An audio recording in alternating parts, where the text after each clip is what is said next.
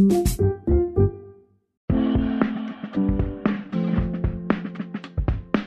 es ist unbestritten, dass Biotech in den nächsten zehn Jahren äh, eine ganz, ganz große Rolle spielen wird in der technologischen Entwicklung, sowohl im Ernährungsbereich als auch im Gesundheitsbereich. Nur das Argument, dass man das nicht als einzelner Konzern machen könnte, also als getrennter Pharmakonzern mhm. oder als getrennter selbstständiger Agrarkonzern, da haben sie relativ wenig entgegenzusetzen. Mhm. Oder zumindest nichts dem entgegenzusetzen, was ihnen die Aktionäre abnehmen. Mhm. Und das ist das Hauptproblem momentan.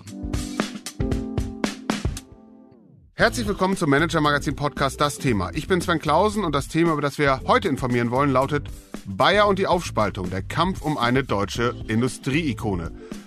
Deutschland galt einmal als Apotheke der Welt und das lag auch an Bayer und seinen Medikamenten, von denen Aspirin sicherlich das weltweit bekannteste ist. Wer durch Nordrhein-Westfalen fährt, dem Herz der deutschen Industrie, kommt irgendwann an einem besonderen Symbol industriellen Selbstbewusstseins vorbei – das des Nachts weithin leuchtet.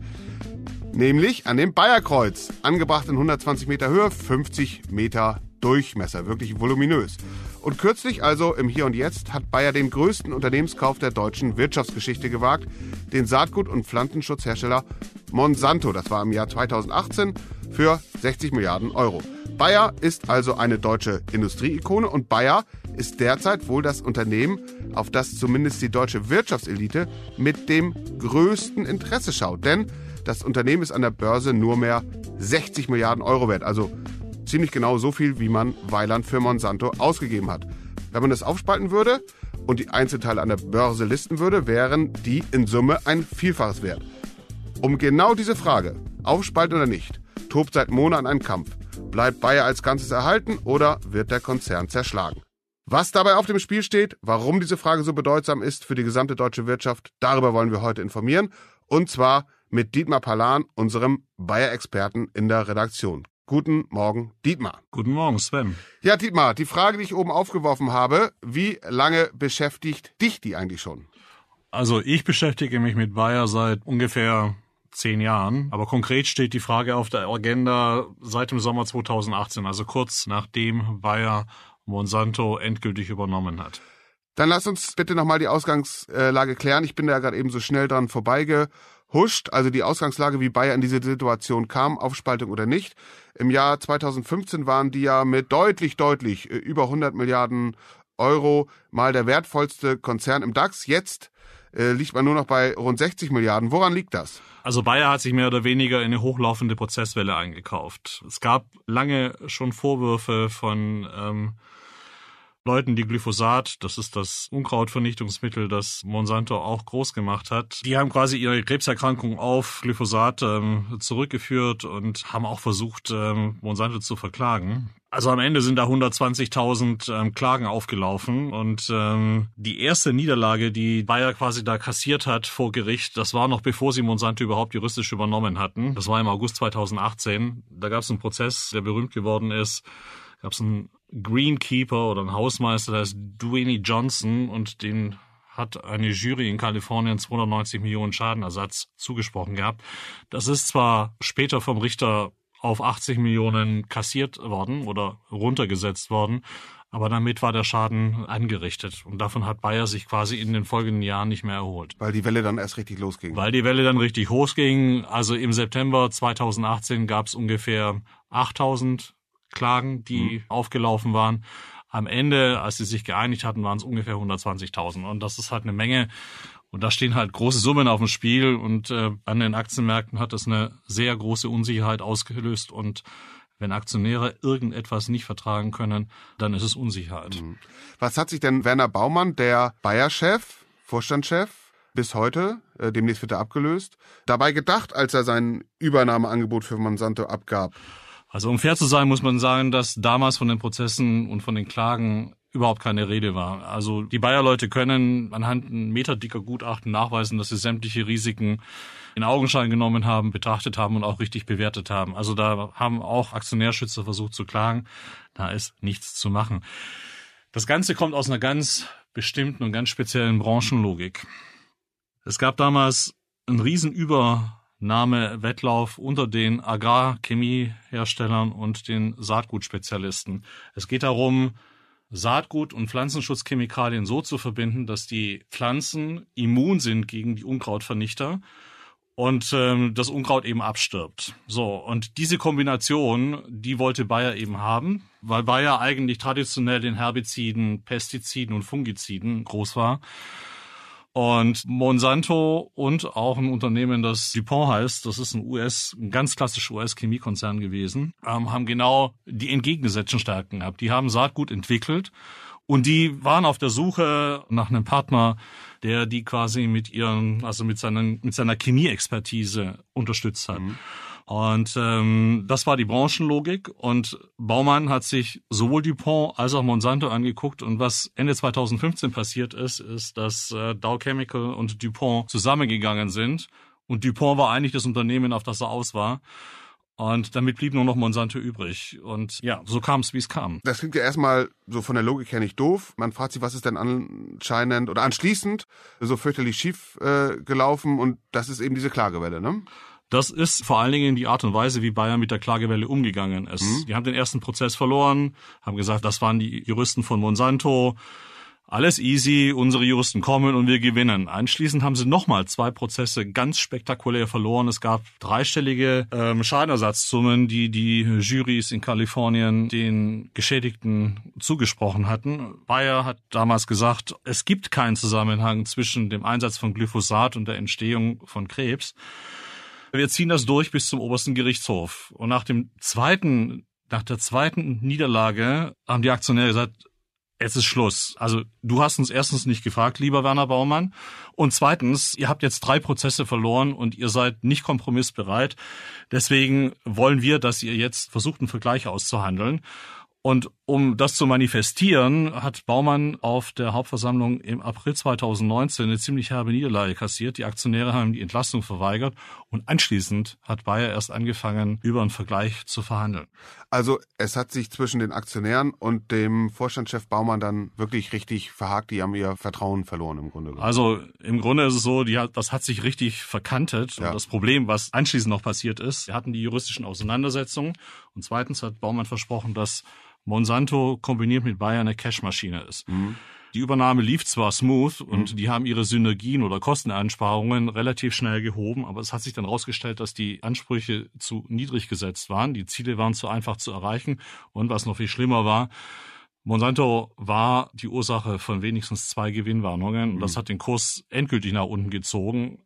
Also Baumann hat in dem Fall juristisch nicht geliefert gehabt und er hat operativ nicht geliefert mhm. gehabt. Und damit war das Vertrauen eigentlich zerstört. Und wie kam es dann dazu, zu dieser Forderung, die ja dann auch hochgelaufen ist, spaltet doch den Konzern auf? Irgendwann ist der Wert von Bayer insgesamt unter den Wert gesunken oder unter dem Preis gesunken, den Bayer für Monsanto bezahlt hat. Also der Kurs war irgendwann zwischen 40 und 50 und ungefähr bei 60 liegt der Kurs, wo es eben plan oder eben ist. Mhm oder wo der Deal eine schwarze Null wäre. Aber das wäre ja nur der Wert des Agrargeschäftes mhm. und das Pharmageschäft und das Geschäft mit den rezeptfreien Medikamenten, das da oben drauf noch kommt, mhm. das ist ja dann quasi Null. Ja. So. Und das ist mhm. die Logik, in der man sagt, das sagen die Aktionäre, lass uns mhm. das Ding auseinandernehmen in seine Einzelteile zerlegen und siehe da, abracadabra, sind die Einzelteile insgesamt mehr wert, als vorher der Konzern insgesamt wert du, war. Du sagst ja? abracadabra, aber das äh, wird ja gerechnet. Dafür gibt's ja Banken, Investmentbanker, äh, Dienstleistungen, die das auch ganz gut nachvollziehbar machen anhand von Gewinnerwartungen. Wie sind da so die Zahlen? Also die schwanken so mal um 10 mhm. Milliarden nach mhm. oben und 10 mhm. Milliarden nach unten, aber im Grunde kann man sagen, dass das Agrargeschäft, also die Kombination aus dem alten Bayer Chemiegeschäft und dem Monsanto Saatgutgeschäft ungefähr 70 Milliarden Dollar wert ist. Der Pharmateil ist ungefähr 50 Milliarden wert.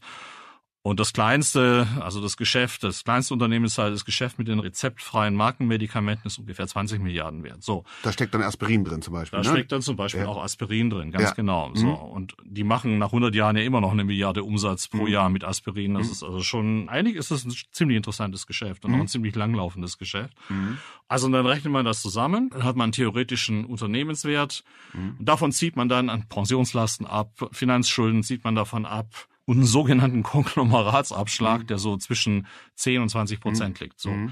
Und dann kommt man eben auf einen, einen Wert der Einzelteile von insgesamt 90 Milliarden. Und das ist ja eigentlich, nicht nur eigentlich, das ist dann eben deutlich über dem, was Bayer insgesamt an der Börse wert hat. die 60 Milliarden, wo sie momentan stehen. Mhm, also der Unterschied ist dann 60 jetzt, 90 äh, so, genau. also 30 so. Milliarden plus, genau. Ja, okay, du hast gesagt, es schwankt ein bisschen, aber ähm, für gewöhnlich, das haben ja auch schon andere Konzerne gemacht, ist das dann doch einigermaßen verlässlich und zielgenau. Zahlen lügen nicht.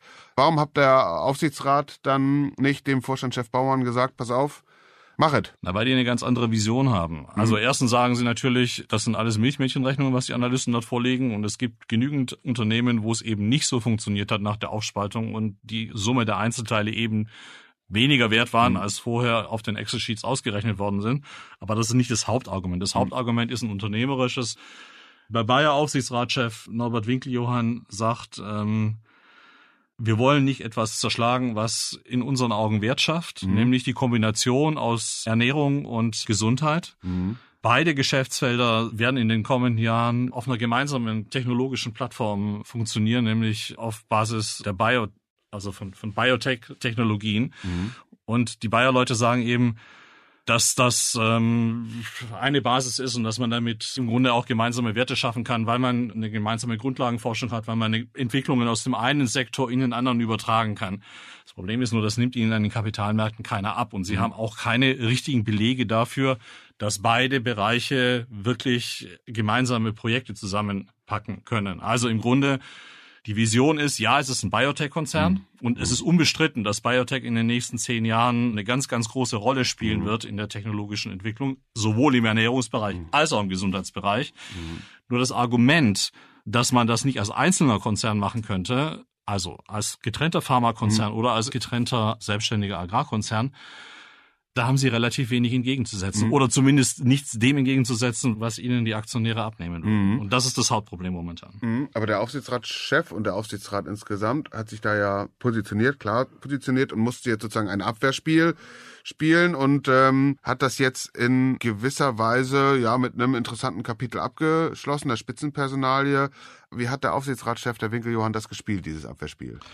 Also es war interessant, wie er das gemacht hat und hat es auch ganz geschickt gemacht. Die Aktionäre haben schon lange nach einem neuen Chef gerufen. Ne? Also Baumann hatten sie kein Vertrauen mehr dazu, also irgendwas Neues kommen.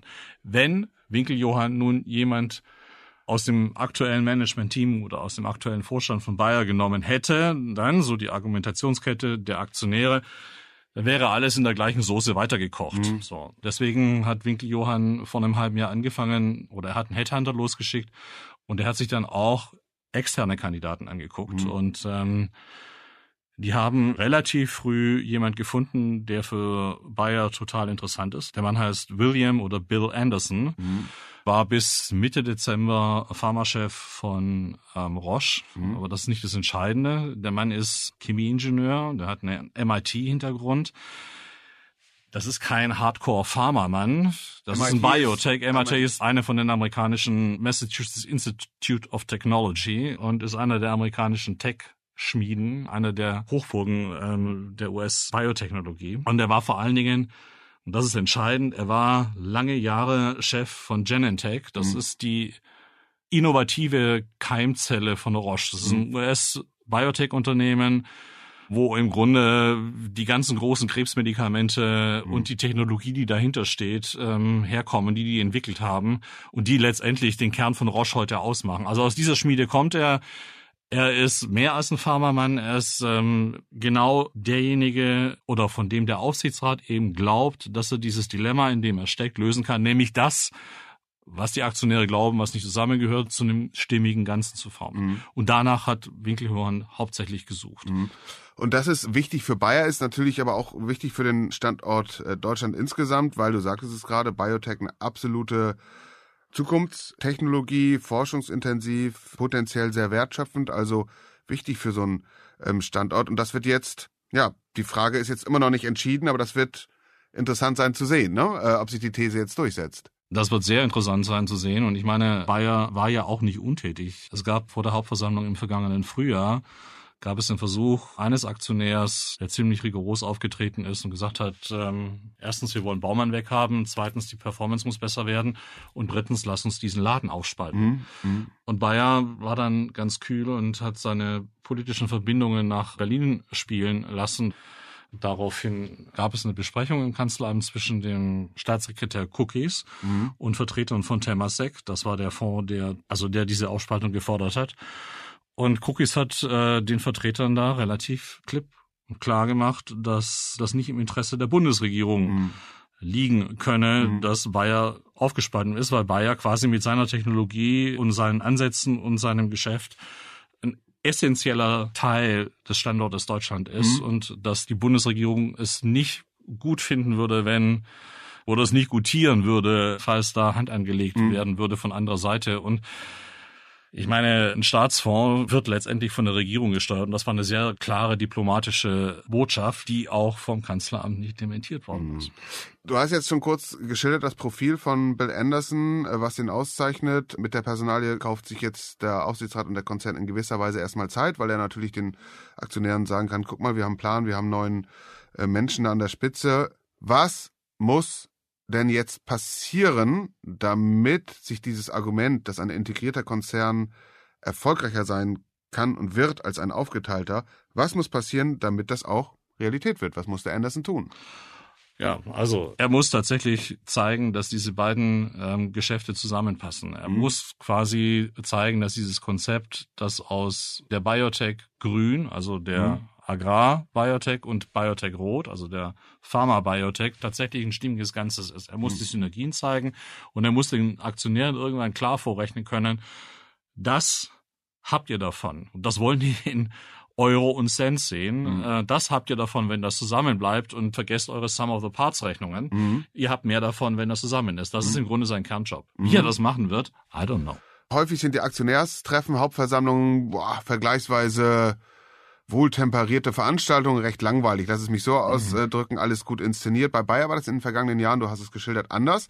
Jetzt kommt das nächste Aktionärstreffen. Glaubst du, die Rechnung geht auf, dass es da erstmal ruhig zur Sache geht oder äh, womit muss man da rechnen? Also man darf die Aktionäre ja eigentlich nicht unterschätzen. Mhm. So, also der Aufsichtsratchef Norbert Winkeljohann hat augenscheinlich das gemacht, was die Aktionäre wollen hat es aber gleichzeitig nicht gemacht. Er hat also jemand geholt von außen. Aber gleichzeitig hat er den, den er von außen geholt hat, nach Kriterien gesucht.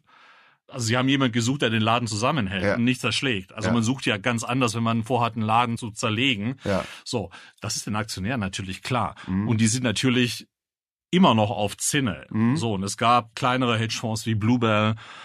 Es gab oder es gibt einen Aktivisten aus Kalifornien, der heißt Jeffrey Ubben. Mhm. Der ist schon ernst zu nehmen. Das ist unter anderem auch im Board von, von Exxon. Und ähm, die Hoffnung ist halt, und die haben im Vorfeld dieser Personalie Verbündete gesucht. Die mhm. haben alle miteinander geredet mhm. und ähm, und die versuchen natürlich dann auf der Hauptversammlung auch Stimmen mhm. und Anteile zusammenzusammeln, dass wenn irgendwelche Vorschläge auf den Tisch kommen, dann eben mit den entsprechenden Stimmanteilen mhm. klar gemacht wird, Leute, wir sind damit nicht einverstanden. Mhm. Also wir sehen eure Strategie nicht zielführend, sondern wir wollen gerne eine andere Strategie ja. haben. So und ähm, Bayer macht auch in diesem Jahr, obwohl es keinen Grund mehr eigentlich dafür gibt, also zumindest keinen Pandemiegrund mehr dafür mhm. gibt, immer noch eine virtuelle Hauptversammlung. Das wird eine Hauptversammlung sein, die rein übers Internet äh, mhm. übertragen wird.